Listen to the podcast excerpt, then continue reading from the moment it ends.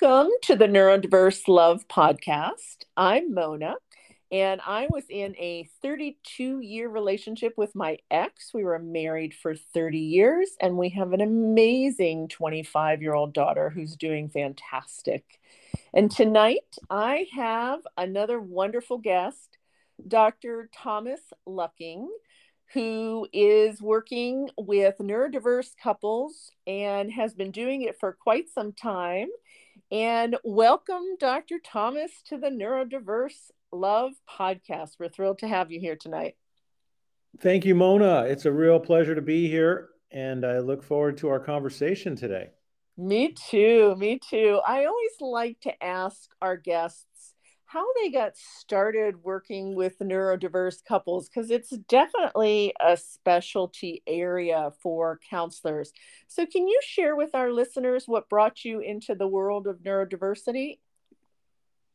Sure, sure. You know, I worked in technology for a while and, uh, you know, for some big companies like Microsoft, Texas Instruments, and some others. Uh, my original degree was in computer science and um, I spent a fair amount of time with people who are very technical and can work on computer code for hours and hours a day. And lo and behold, I reached a point in my career where I said, you know, instead of solving computer problems, I want to solve human problems. I love it. So yeah, I shifted, you know, and, and it was a big career change, but I uh, went ahead and had to get re-educated and got my phd in psychology. And and then i started my practice and uh, uh, a friend helped me realize the prevalence of neurodiversity and, and autism right here in, in silicon valley in the tech community that i was so familiar with. Mm-hmm. so i said you know this is a great fit. You know this is a really great fit. So ever since then, you know, it's it's been over over a decade now. I've I've been working in in counseling and therapy and in this space of uh, neurodiversity, and it's been a really good fit because it's a community I'm quite familiar with, and and there actually is what we might call a, a, a cluster of neurodiversity in certain parts of the country and they tend to align with different types of employment opportunities. So things like finance and, and medicine sometimes, and, and certainly technology. Um, and, and in Silicon Valley, it is quite prevalent. So here I was with my background, and it turned out to be a great fit, and, and I really love it. Oh, that's fabulous. That is so fabulous. You know, um, when my ex and I found out we were a neurodiverse couple, that was 2017.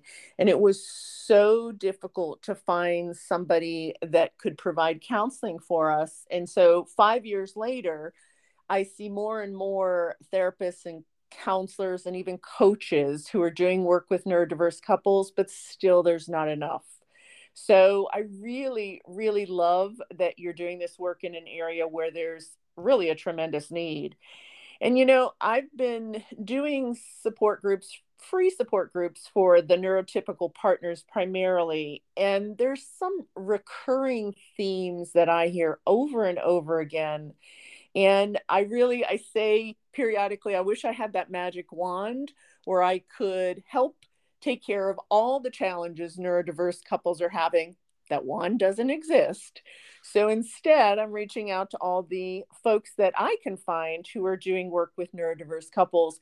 And one of the really challenging issues is when the neurodiverse couple knows they're neurodiverse, they have children, and they don't, they're not prepared for the challenges for the autistic partner when children come into the relationship. So that's an area where we could use a little bit of your insight and experience. What would you share with a neurodiverse couple who's struggling in the area of co parenting, especially with young kids? What would be some of the strategies or advice that you would share with them? Sure.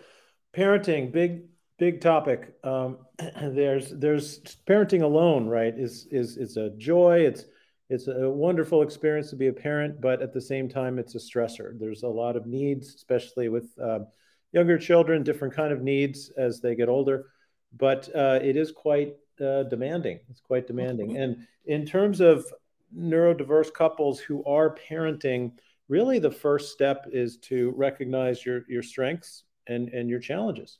Mm-hmm. Um, and probably one of the biggest things that first comes to mind when you have uh, children is your sensory uh, abilities, right? So screaming kids, uh, mm-hmm. killing things, um, behavioral issues, you know, all those types of things. You know, those are all they can be quite demanding um, and intrusive when it comes to someone with very sensitive sensory issues. So that's going to be very important to understand the uh, if someone's on the autistic spectrum, what their capacity is to to manage sensory input. Um, I do I do see that a lot where couples don't recognize their differences and they just move ahead assuming that you know my partner's just got to step up when the other one is maybe reaching their limit and is just not set up to deal with that um, on the other hand you have things like uh, special interests in in the world in the autistic community which can be a wonderful thing you know kids can mm-hmm. play the same thing for hours and hours on end right and and right. why not leverage that you know I, i've had uh, i remember a couple i had the the husband was very much into trains mm-hmm. and and oh could would play with uh, his son for just hours and hours and they were both super into trains and watch videos and, and get models and so it was great you know but then when you get outside of those comfort zones if you will um, mm-hmm. maybe it's going to be a bit tougher um, so really having that understanding ahead of time of you know what the strengths are, what the weaknesses are, and all of this needs to be uh, driven by an important what we call values-based family plan. Mm, I love that. Yeah, we've we've created a uh, a program called XYZ Families, and uh, what we do is we lead couples through this and we create values and we connect behavior to values. So we say, okay, this is we believe in respect and kindness. We actually have four different categories that we use, right? We look at uh, respect and kindness, we look at personal growth, uh, we look at professional growth, and then we just might look at what we call contributions to the family. And we get the whole family kind of grounded in this family uh, values based family plan. We understand the differences, the strengths and weaknesses the neurodiversity offers um, and then the last piece, of course, is uh, communication. And then uh, we put it all together and we find that the effort that you put in up front, you know, pays off massive dividends, which even compound over the years. It's just absolutely incredibly important to do that work up front. So we have these programs that we put together based on some of those autistic features that I just mentioned, and that can really help with parenting. Oh my gosh, I love that. A values based family plan. I, I, I love it. I can imagine that that would reduce so much stress for the couples that are in their 20s and 30s and really trying to juggle everything. They're screaming at each other, they're screaming at the children, they're wondering why they're staying in this marriage. And it's just stress and toxic for everybody. How how long does it usually take for you and the other counselors that you you have in your practice to put that together um, with the family? Is that a few sessions? Does it take longer? What does that look like? Great question. Yeah. Uh, so the benefit of having a hybrid system, mm-hmm. uh, which is what we do at our practice. So we, you know, we work at Silicon Valley Therapy, and uh, what we do is we have about 13 providers, and I've created a lot of these systems that all of our providers use. So uh, and we work with people all around the world. You know, so we we do therapy in the state of California, and then we have some who are coaches. I've right. I've, I've, worked with people, uh, you know, in the United States, Canada, Europe, Asia. So wherever you are, we we can help you, and we use this hybrid approach. What does hybrid mean? This means that you have a system that is thought out, that is designed specifically for neurodiverse couples and families where there's neurodiversity and that's going to accelerate your process because you're mm. not starting from scratch. Mm. Um, but it is hybrid in the sense that every family, every couple is unique. Mm-hmm. So, so we want to take these templated systems that we've created and have worked for for you know hundreds of, of couples and families, and we want to apply them to you. We want to help you create the most efficient, most effective plan for your family. So it starts off with it with a deep intake. So the first part is going to be an intake and really understanding your story. And okay. then a lot of times we'll start with a double session. So the second half of the session, we'll actually introduce the plan right there. And then at the, right after that first double session, people are set up for what we call a social experiment. Mm. I, say, I, say, okay, Mona, um, now that we've I've heard your story, and um, here's here's our system, the XYZ system, and what we want you to do until we meet next is to do this social experiment and then see what happens right? See what changes in your life. And don't worry about if it's a massive failure or it's wonderfully great. Um, what we're what we're looking for is to help people learn. This is not about mm-hmm. blaming, right? This is about learning. So this is the system we go through, and this hybrid model tends to move people along pretty good. So by the end of the third or fourth session, they're seeing some pretty significant change in their family and their couple's life. Wow, I love that because, you know, this is the challenge. And again, I wish I had the magic wand.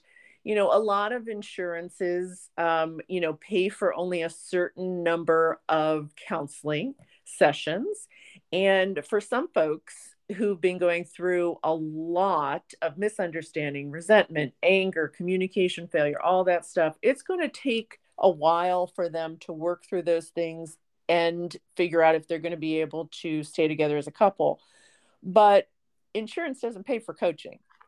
So that's got to come out of pocket for folks. And so, you know, if they're going to be in coaching for an entire year, that could be a challenge for folks. So to hear that, you know, you do a double session up front you do and then you do the social experiment so that they can find out what is working right away and then it sounds like they're going to come back and they're going to improve they're going to test and improve kind of like um, kind of quality management in the neurodiverse world. Right. I love it I right. love it. I love it. I love it. I love it.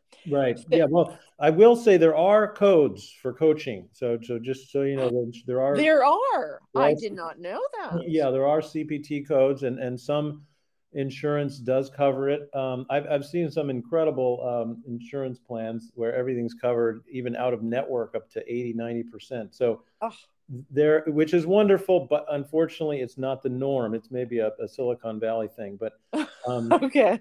Yeah. Well, well, it's nice to know that somebody's doing that because I think, you know, whether you're you're working with an experienced coach who understands neurodiverse couples relationships or a psychologist or a licensed marriage and family therapist, whatever, um, if you found the right person that can help you move forward and both thrive as individuals and in your relationship, it would be great if if insurance would pay for it. So I did not know that there were um, insurances that are paying for coaching. So thank you for that. Yeah, and, and, we, you know, at our practice, we have a, a dedicated um, intake coordinator who can explain all this, can help you make sure you're maximizing your benefits, and make sure that you're getting matched up with the provider at the price that works for you. Fantastic. That's great too. Well, I love this idea of the values based family plan, and it sounds like it can be really beneficial to a lot of the folks that are out there that are struggling. I know there's another area that I hear over and over again is a really big struggle for a lot of couples, and that has to do with employment. And there's two different kind of extremes. There's the one where the autistic partner is an expert in their field. They're working 12, 14 hours a day, maybe even on the weekend, always connected, you know, electronically. And so when they come home, they're almost disconnected from their family, but they are absolutely able to keep their family financially well off. Then you've got the other extreme where the autistic partner has been struggling to either stay in a job because they keep getting fired or they're struggling with meltdowns and burnout. And so they switch jobs before they get fired, or they've been under or unemployed for way too long. And I hear both of those stories over and over again. And so, what is it that you would share with couples that are struggling with both of those employment issues? What are some of the strategies or techniques you might use or words of advice that you might share? Sure. Another very, very common topic we work with. Uh, we we hear about situations where it's too much work or too little work, and you know, job burnout, uh, career changes, um, and we really cover the spectrum, starting with uh, young adults. Usually, uh, we we have a what we call a life momentum group, and this is for young adults who are struggling to get traction in their life. Mm. Um, so that's one area. And then, yeah, when you have a later in the life situation where there's couples who are struggling with career, job, either too little or too much uh, employment, the the too much piece gets down. Uh, you know, everything goes back to values. You know, it goes mm-hmm. back to values and what's more important. And we we have a we have a lot of exercises and tools. So we have a uh, an exercise where it's called my priorities and values. And you have to list the top seven uh, values you have in priority and what they currently are and what ideally you would like to have. And we give examples and the, there's a whole worksheet around this. And then i have each couple fill it out and mm. each person fill it out. And then when we come together and we look at the differences it's incredibly enlightening you know? Of course. I've I've had couples where they just do this one exercise and they're like, "Wow, mm. I never knew this." Right? I've known my partner for 20 years and I had no idea this was their values. Right? Mm. That is your and and sometimes all the couples need to do is this one exercise and I never see them again. They're like, "We're done. We we got it. We know exactly what's wrong now." Love it. Yeah. Love so, it. Where were you in 2017? well, yeah, I wish I, I wish I could have helped. Yeah. Yeah, no, it's yeah. This is going to be so helpful to so many of our listeners. Okay, so so um if one of the partners, the autistic partner says I value work above family. Yeah. Yeah. what no, happens then?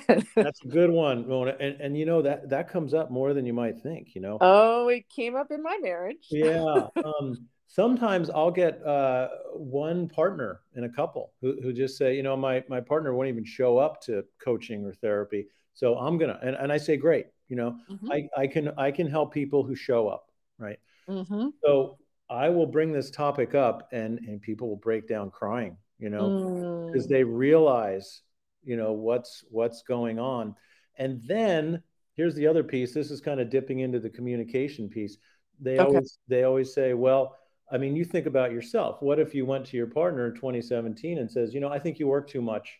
Um, we better we we have a problem. You know, that language probably would cause your partner to be defensive or eh, avoidant. Oh, it did. I said exactly that, Dr. Thomas. Yeah. Yeah, absolutely. So I tell people, whoa, whoa, time out. Words matter. Mm-hmm. Okay. I believe that if you choose different words, you'll get a different answer. Absolutely. Okay. Because we want to minimize defensiveness. We, mm-hmm. we don't want mm-hmm. people to just, you know, fire back a missile because they they feel like they've been attacked. So I will coach people and I'll say, let's look at these nonviolent neutral words and how can we integrate them so you don't get a missile fired back at you you get an answer right? Maybe it's not an answer you want but it's an, it's an answer that clarifies values. And then from there you can do something with that. I love it. I love it. And you know everybody wants to feel like they're important in a relationship and what they're contributing is important. So I know I attacked my ex, I screamed, I was probably not the nicest person that he wanted to come home to. But, you know, we had been together for 29 years of marriage and we'd been together for 31 years before we found out we were neurodiverse. We were a neurodiverse couple. We always, almost always, had challenges with communication but we worked on it because we loved each other. And I know there are a lot of couples that are out there still loving each other, but really struggling with the communication piece. And I've talked to so many people on the podcast and so many people in the support groups. And one of the things that I keep hearing over and over again is that, you know, sometimes you're just going to need a third party to help you translate. So, can you talk a little bit about what that looks like? Because when you're talking to somebody who's very rational and logical, and then somebody who's very emotional, and like me, I was a screamer, I cried, and I overloaded my ex. And then he would sit there either wondering what the heck I was talking about, you know, with the stare on his face, or he would maybe push back. So, thoughts on ways in which through maybe the values based family plan and talking about that ways in which these couples who are struggling to communicate and really understand each other's perspective can improve in that area. Before i answer that mona i as I, th- I, think i heard you say that this is a this is a topic you've covered in other other episodes. Um, what what have you i mean there's there's a number of ways to do this but in your knowledge base since your uh, marriage and and since you've been doing this podcast you know what what types of things have you heard in terms of how to improve neurodiverse communication? That i'd be interested to hear that and then i can build on that.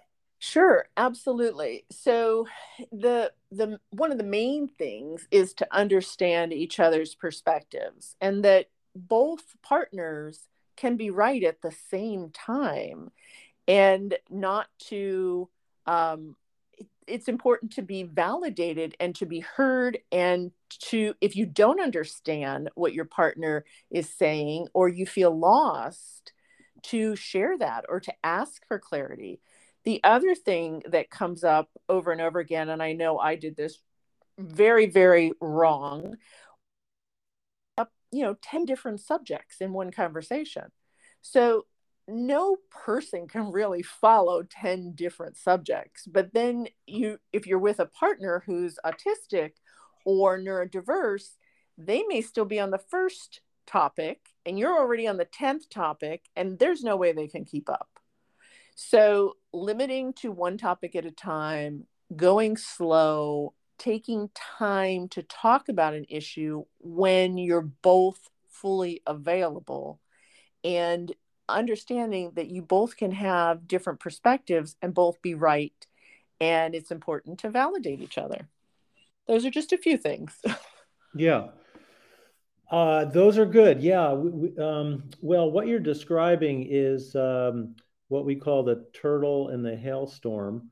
Uh, mm, okay. tell me more. you've ever heard that one. So you know the uh, in your case your your partner would be the turtle and and you're the hailstorm not getting your needs met because as as you, I'm sure you've covered this in previous uh, episodes, but there's the concept of OTRS or Cassandra syndrome or mm-hmm. um, affect deprivation syndrome, right?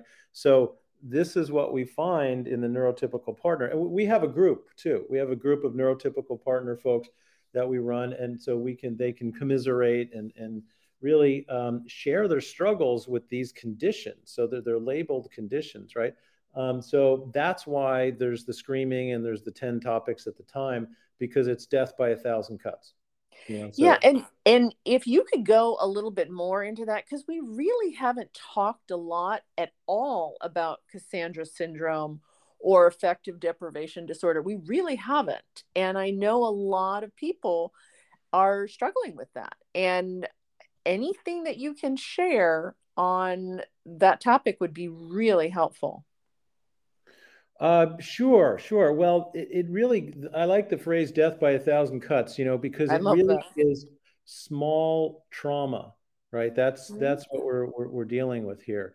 Um, and the the Cassandra uh, metaphor or Cassandra syndrome, you know, this is a, a person whose warnings or concerns are are disbelieved by others, and it it originates from Greek mythology. Um, you know, Cassandra was uh, a daughter of uh, Priam, the, the king of Troy. And then uh, Apollo provided her with the gift of, of prophecy. But when Cassandra refused Apollo's romantic uh, advances, he, he placed a curse, ensuring yeah. that nobody would believe her warnings. So right. Cassandra left with the knowledge of future events, but could neither uh, alter these events nor con- convince others of the validity. So we find that with the uh, neurotypical partner right? Mm-hmm. So there, everybody on the outside says, "Wow, how your partner is so wonderful," you know, eh, they're they're great. But inside, you're getting uh, beat up by these these constant uh, failures in what we call bids or emotional uh, reciprocities. You know, like right. you, you say, "Hey, it's a nice day outside," you get silence. Right. yes, or like, something negative, or something negative. Yeah, or something negative. yeah, don't bother me. Yeah. So it's these little things, and that's why it's called um, ongoing traumatic relationship syndrome, right? So mm-hmm. ongoing, it's these little things over time, and then one reaches out, and then Cassandra uh, isn't isn't heard or believed. So you have to suffer in silence.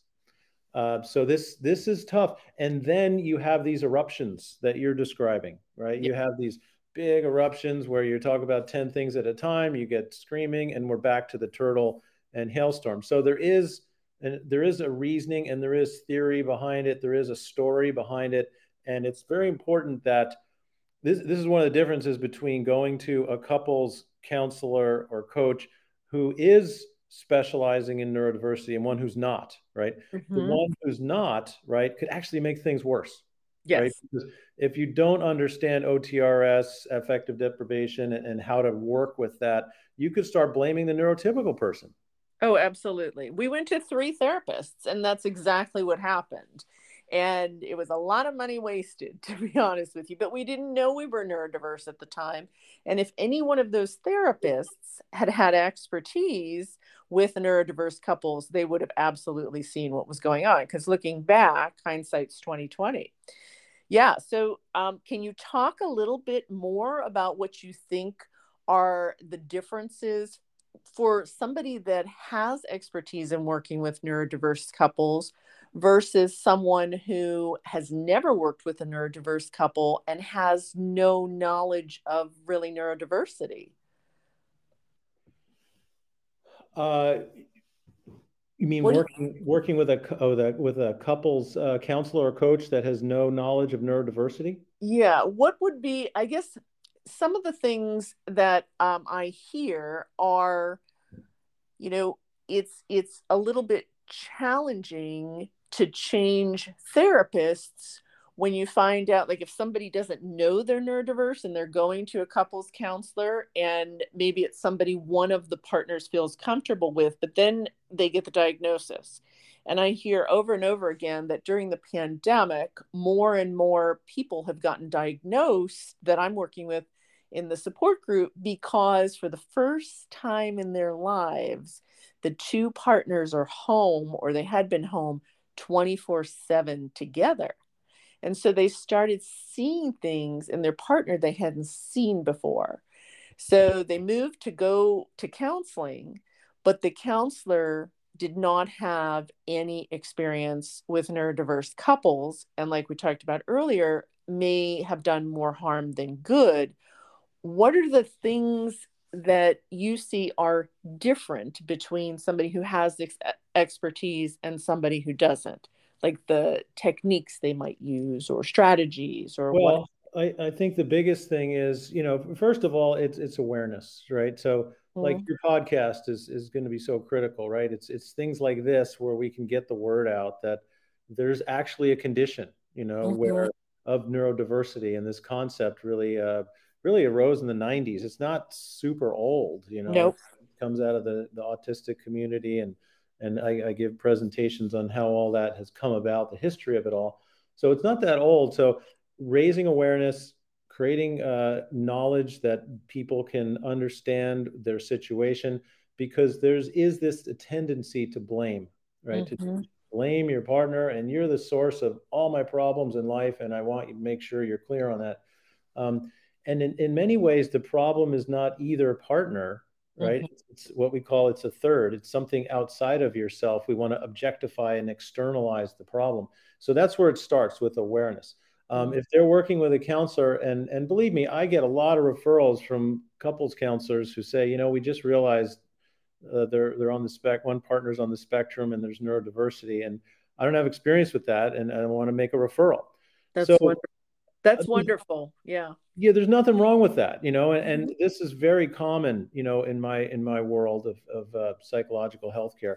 Um, we'll different providers will talk to each other. We'll sign releases. The clients will sign release of consents, and we'll get you, you the care that you need. Um, so I think that is an absolute option. Get a referral.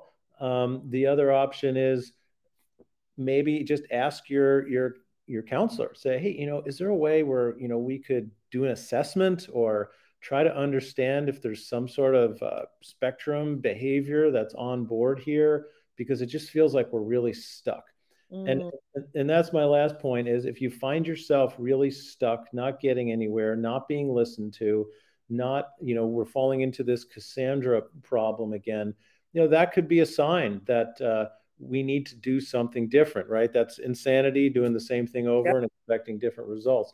So realize that there might be other options out there, you know, with this awareness and just ask questions, you know, of your provider. And, you know, don't be afraid. They're there to serve you. And if they're good at their trade, and they're going to be able to respond. And you know, they might just say, you know, hey, that's not my area of expertise. Let's do a referral or let's see what the options are. And that's completely fine. Absolutely. Uh, I, I love that. And, and I do think that the awareness that we're raising with the Neurodiverse Love podcast and the work that other organizations are doing around this topic is so important because there are folks that are really struggling they still have hope. They still love each other. And a therapist isn't helping because they don't recognize or understand neurodiversity. And they keep coming back in hopes that things will change, and they're actually getting worse.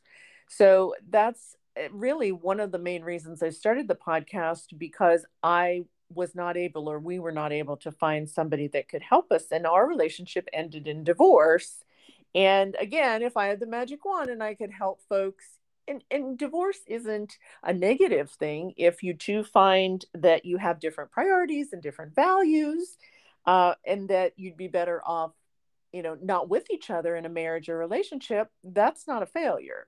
But until you're able to do some of the things you're talking about as a couple, I think that perpetual resentment and anger and trauma just creates really an emotional hell and a lot of to- toxicity, in my opinion. Um, so I'm really, really glad that you have all these different techniques and that you've been doing this work in a place where there's a tremendous, tremendous need. And I'm really glad that you can do coaching in other areas of the world. So let's talk a little bit about um, there's an issue that again, we haven't talked much about, but I know is a challenge for um, a lot of the couples that I've had the opportunity to meet and work with. And that is physical intimacy and sex in particular. And, you know, it could be so many issues. It could be sensory issues, it could be, um, you know, communication issues, what have you. But one of the things that makes me sad is that so many of the women that I talk to say, you know, we haven't had sex in months and months and months.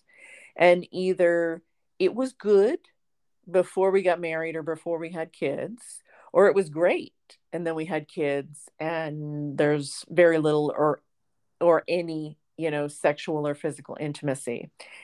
I know that's one of the things that that you also work on with couples can you address that issue a little bit and how you know you might advise couples who are struggling with that?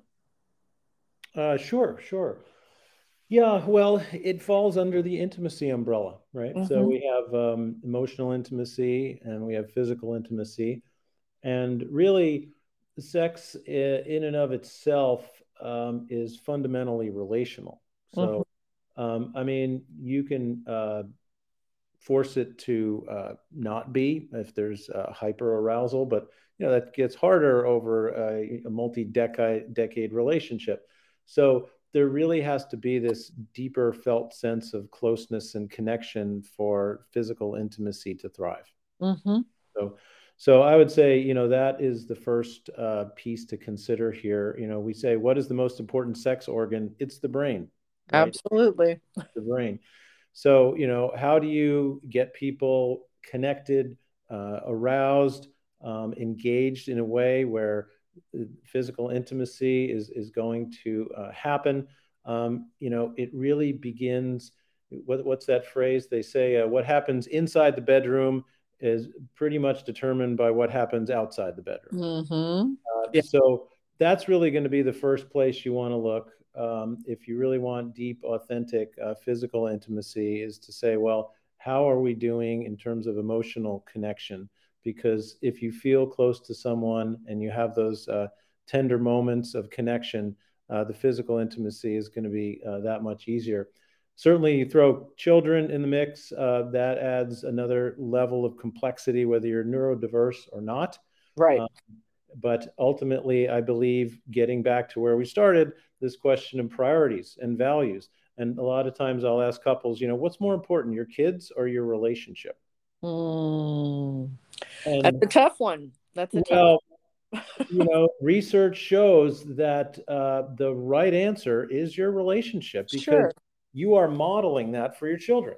Right. You know, and, and you know how many uh, how many of your kids enjoy being lectured? You know, they're they're simply going to do what you do. What do you model? You know, what mm-hmm. type of energy is in the household? Mm-hmm. Um, these are the things that's really going to make a huge difference. So if you're ignoring that, if you're not paying attention to these intimacy uh, questions and these priorities, then you know everyone suffers unfortunately. And if you have this as a priority, then you can say, you know, kids, um, we need, we can't be with you tonight, or you need to entertain yourself, or we're going to get someone else to to help watch you.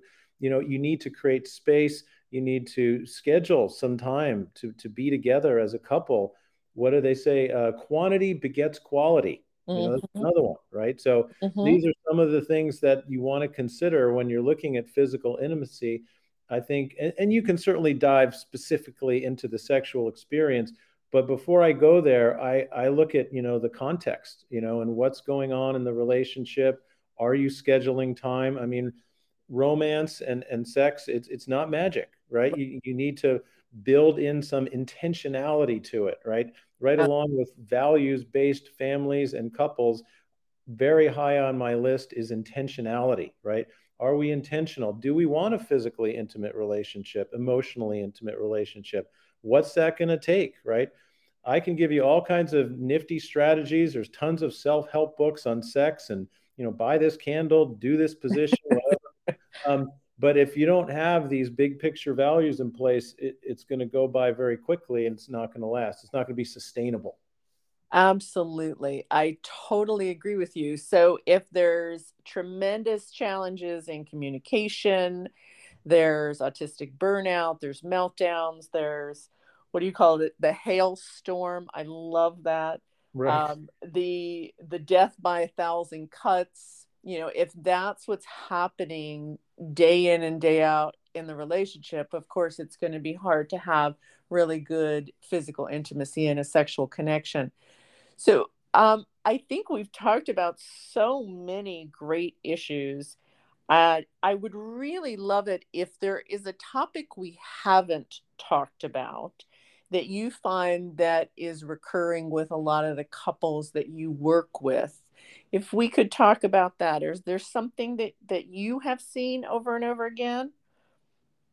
Oh sure. So we we have a multi-phase uh, process you know mm-hmm. that we work uh, couples through. Um, we call it our uh, relationship renewal program right? Okay and, i love that yeah it, it involves uh, seven seven phases seven steps right um, and we'll we'll just you can get a sense of our hybrid approach here at, at Silicon Valley Therapy, um, where we we have these these models that we plug people into, but like I said, we take everybody's unique story and make sure that's part of uh, our work. Mm-hmm. Um, so usually, what happens is we get the biggest challenge is certain issues will come up. Um, and they could be behavior patterns like one person's messy one person's not and then they just really struggle with effective communication to resolving these things mm-hmm. um, and usually it's driven by past wounds right so absolutely you try to talk about you know hey how come you're uh, not cleaning up your clothes off the living room couch um, if you just talk about that to someone you just met you know, you probably get through that okay. You know, there's no mm-hmm. history. Right. No history. But, you know, with the couples we work with, the longer the history, the tougher that conversation is going to be. Mm-hmm. Right. So reconciling the past and, and you're seeing a theme here. We have a five step model for reconciling, right? So okay. we have all these systems we plug people in based on their needs. And I think that is one of the biggest uh, challenges, you know, I guess that we haven't mentioned today yet that we help people address. Um, and is why a lot of counseling or, or relationships that aren't really guided properly will, will fail because you can't ignore the fact that everybody comes with a history, with a story, and that gets embedded in people's emotional brain. So they're going to approach their partner with a certain what we call mental schema. All they have to do is walk in the room, right? Yeah. And they'll instantly get triggered you know we have an associative memory and then you know they're ready to fight or do whatever they're going to do based on that history right. so that really needs to be addressed and that can be addressed you know through many ways from from you know it might be even trauma treatment it might be uh, cognitive therapy you know it might be uh, what we call parts work you know mm-hmm. there's a lot of ways that we can address it but in the end there's got to be this uh, reconciliation uh, effort that helps people deal with these history of triggers. I love it. And it's so important because Dr. Thomas, um, you know, I know there are triggers from my dad who passed away in 2005 that my sister and I we both know now he was on the on the autism spectrum. Mm. Um, he was a psychologist. Okay. Um, and, you know, I think one of the reasons he was a psychologist in private practice is because he burned so many bridges in every single job he had that he needed to be his own boss. But, you know, that that's an interesting thing that my sister and I've talked about. But, you know, there were certain things that we saw he didn't do or he did do and they continued to trigger both of us in our relationships with our ex-husbands and boyfriends and all of that and until we worked on healing those things individually, we kept bringing them into every relationship. So, you know, that is really, really, really important for any relationship. But I think for a neurodiverse relationship, to get beyond those misunderstandings, the resentment, the trauma, that is going to be so, so critical. And you can do that both in therapy and in your coaching practice. Yeah, good question. Um, there are limits to coaching in terms of uh, it's generally forward looking, um, mm-hmm. but inevitably there are there are uh, you, you, have to talk about the past to some extent, no matter what domain you're in. Right. Um, so it really depends. I mean, in coaching, we're not able to uh, diagnose and, deprete, and treat depression, for example. Sure. That's not sure. going to work. Sure. Um, if it's deep trauma that needs uh, attention and therapy. We're not going to be able to do that. Right. But if, if somebody comes and says, you know, hey, uh, remember when, um, you know, uh, uh, you threw away, you know, my favorite golf club or something, right? Uh, this still to this day, you know, just drives me nuts, right? Right, right. We, we can work with, you know, things like that, right? We can work with issues that people present and we say, this has got to be reconciled. So and if there's a need for that deeper therapeutic work that we can't do in coaching we're happy to work with you know a local therapist and and continue as needed wonderful wonderful wonderful well i think that you have provided our listeners with so many gems that um, I wouldn't be surprised if you have a lot of people reaching out to you because so many of the things that you've talked about, we haven't talked about in the way that we've discussed tonight. And I think you've made a lot of these issues understandable. And I think you're going to help our listeners realize that there is a lot of hope, even if you are struggling literally every day with constant miscommunication and misunderstanding. And that's really important because I will tell you so many people that I talk to who are on the verge of losing hope. And I just want them to connect with the right person who can help them move forward. So, I want to ask you one more thing before we go, because this is something that um, I do hear periodically. When one partner, and it's usually the neurotypical, is working on making changes and the autistic partner either just got diagnosed is in the process of got of getting diagnosed or they got diagnosed but they're really struggling to accept the diagnosis or even their partner has said i think you might be autistic. Um, would you go to a counselor with me? What do you think about the neurotypical partner who can't get their autistic partner to join them? Do you feel like it's still beneficial for them to come for counseling to learn different techniques they wouldn't be able to necessarily do the uh, values-based family plan uh, with their partner but do you feel it's beneficial for them to come and see somebody who understands neurodiversity uh, yeah, like I said earlier, 100% yes. I we can help people who show up, and and whether okay. that's the individual in a in a relationship where your partner won't come, or it's the couple themselves. And as I said earlier, words matter because if somebody shows up individually and their partner's not willing to come, we can dive into that. We can say, well, what what have you done to invite your partner, right? Yeah. Um, how has this played out in the past? And and we're going to look at that because uh, you know Marshall Rosenberger wrote that wonderful book on nonviolent communication, and he he provides a four step model. Everything is like a step model, right? Right. Um, but will you know you don't have to, the clients don't have to worry about that. The important thing is get an outside person involved, right? Because you are too deep in the mud, right, to be able to see clearly, to be able to make effective uh, actions, to communicate well. I mean, I can't do it in my personal life. I need someone with an objective viewpoint. And absolutely, I've seen so many people come in as individuals and say, "Hey, my partner won't come," and I say, "Okay, let's let's dive into that. Let's learn from that, right? Let's learn from that why and what have you tried, and then we'll give social experiments to individuals." I love it. And I love the idea of a social experiment because failure just means you rule out that particular um, activity or whatever you did when you went home and you just move on to something better. I love that. I love that. It's like participatory research. And, and exactly. Uh, humans are it.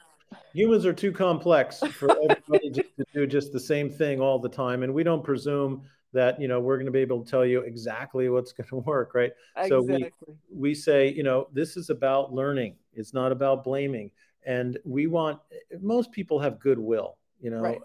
Unless there's a severe personality disorder you know right. most people have goodwill at their core and right. we want to leverage that we want to tap into that we want to honor the care the goodwill that you have for your partner even though you've been through decades of trauma because there's no point in, in any other path. It just right. gets hostile and it ends up in, in a very bad place. We want to have graceful movement forward. Mm, I love that. That's a great way for us to end this episode. And I want you to share how can our listeners get in touch with you and the other therapists at your practice? What is the best way for them to reach out to you? Our website, yep, siliconvalleytherapy.co. Okay. Yeah, CO. And I, I also have a personal website, thomaslucking.com. So either either one of those, Silicon Valley siliconvalleytherapy.co, not not com, but co, or thomaslucking.com. uh, can reach out. We'd love to help you. We have a wonderful team that uses all of the tools I've mentioned here today. You know, we, we will help people at any, you know, in any financial situation. That's our mission. Oh, I love that. I am so glad that I found you. Your contact information will go in the show notes. It will also go on the neurodiverselove.com website, um, in addition to a link to this episode. Thank you, Dr. Thomas, for the amazing work that you're doing throughout the world. We need to we need to spread your systems. We need to spread the work you're doing so that in every state and in every you know major county in every state we have folks that are really understanding what the differences are for neurodiverse couples and what their needs are so they aren't struggling and can heal as individuals and as a couple. Thank you so so much for joining us on the neurodiverse love podcast. Is there any last thing that you want to share as we head out well, thank you, Mona. I, I really appreciate this, and and really, I think the main thing is is ask questions. Mm-hmm. I always tell people, I say the quality of your questions correlates with the quality of your life. Mm-hmm. So, asking the right questions will put you 99% of the way to the answer. And if you can't get those right questions yourself, get some help, get some objectivity, course, we're happy to help, but those questions are critical. Thank you so much. Wonderful. And, and I think we we oftentimes are afraid to ask questions because we don't necessarily want to know the answers. But if mm. we don't ask questions, I don't think it is possible for us, again, to heal and grow and begin to understand our partners in a way that's going to help us both feel validated and safe and secure in our relationship. Again, thank you so much. And listeners, um, I hope that you will reach out to Dr. Thomas and his team if you feel like they can be of assistance. Thank you again for sharing your knowledge and your expertise and for all the work that you're doing, Dr. Thomas. I really appreciate it. You're welcome, Mona. Real pleasure. Thank you for all your good work on the podcast. It was great to be with you today. All righty. You take care. Bye bye. You too. Thank Bye-bye.